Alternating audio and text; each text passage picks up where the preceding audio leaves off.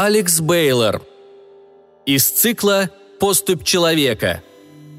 Мой маленький мир. Пришла пора готовиться ко сну. Я ложусь на кровать и закрываю глаза, медленно погружаясь в собственную вселенную. В следующий миг, разомкнув веки, я оказываюсь в кабинете, сидя за столом, оглядываюсь по сторонам. Кругом кромешная темнота – на столе сложено несколько аккуратных стопок бумаг и шариковая ручка. Я беру верхний листок и вчитываюсь в содержимое. По первым предложениям понимаю, что это строчки из моей собственной книги.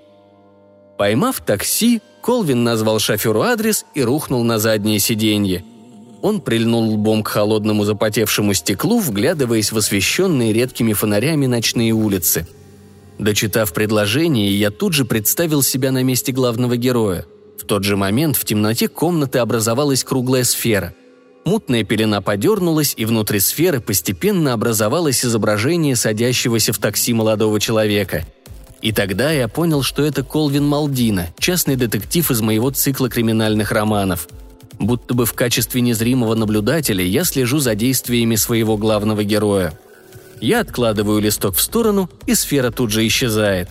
Встаю с кресла и делаю шаг вперед – Стоит мне вспомнить какое-то событие из жизни, оно тут же воплощается на фоне незримой темноты окружаемого меня пространства. Слева от меня образовалась сфера, изображающая наш с отцом первый поход в лес.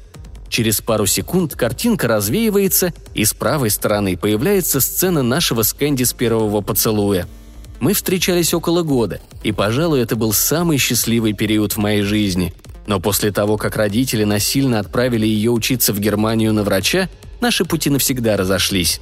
После выпускного я видел ее только однажды, в аэропорту на рейс в Берлин. Но сейчас я чувствую, что могу исправить это. На секунду я останавливаюсь и представляю нашу совместную с Кэнди жизнь. Открываю глаза, и передо мной тут же проносится калейдоскоп изображений. Кэндис остается в Бостоне и становится дизайнером одежды, мы встречаемся еще какое-то время, затем мы сидим в ресторане, на мне дорогой темно-синий костюм, а на ней платье из красного атласа. Я делаю ей предложение, и искрящаяся от счастья Кэндис говорит «да». Картинка сменяется на изображение нашей свадьбы, рождение дочери, я открываю собственную юридическую фирму. Взмахом руки я прокручиваю несколько лет – и вот уже я, 35-летний брюнет в хорошей форме, один из ведущих адвокатов по уголовным делам во всем Массачусетсе, сижу на веранде трехэтажного особняка со стаканом виски в руках. Во дворе по газону носятся дети. Слышатся лай собаки и радостные детские вопли. Рядом со мной садится Кэндис, целует меня, и в этот момент я понимаю, что я самый счастливый человек на всем свете. По щелчку пальцев я оказываюсь на одной из горных вершин альпийских лугов – Откидываюсь на спинку раскладушки и наслаждаюсь красотами этого райского уголка. Представленная моему взору поляна является собой удивительный разноцветный ковер, устланный великолепными цветами и дивно пахнущими травами. Чистый воздух, наполненный притягательным ароматом орхидей и лютиков, скружил мне голову.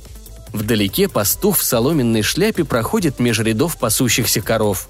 Немного приподнявшись, я машу ему рукой. Пастух отвечает мне тем же – Высоко в небе парит величественный беркут. Взмах рукой, и я оказываюсь в его теле. За несколько минут я проношусь над поражающими своей красотой лугами и полями. В теле грозного беркута я ощущаю себя настоящим властелином мира. На какую-то долю секунды меня охватывает настоящая эйфория. Для меня не существует никаких границ.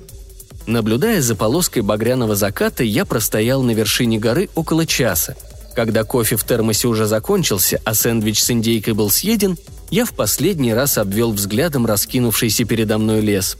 Тяжело вздохнув, я коснулся камня на груди и произнес заклинание. На короткий миг все мое естество пронзило жгучая боль и тут же отступило. Затем в воздухе материализовалась уходящая в бесконечность лестница. Я шагнул на первую ступеньку, и все зримое пространство вокруг тут же исказилось.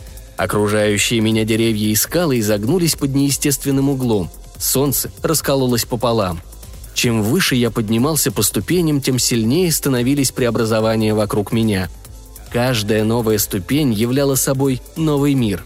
Окружающие меня ландшафты сменялись столь стремительно, что я едва ли успевал осознавать, где нахожусь. Щелчок, я открываю глаза и вновь оказываюсь на кресле за столом в своем кабинете. Это моя маленькая вселенная. Здесь все подвластно лишь только моей воле.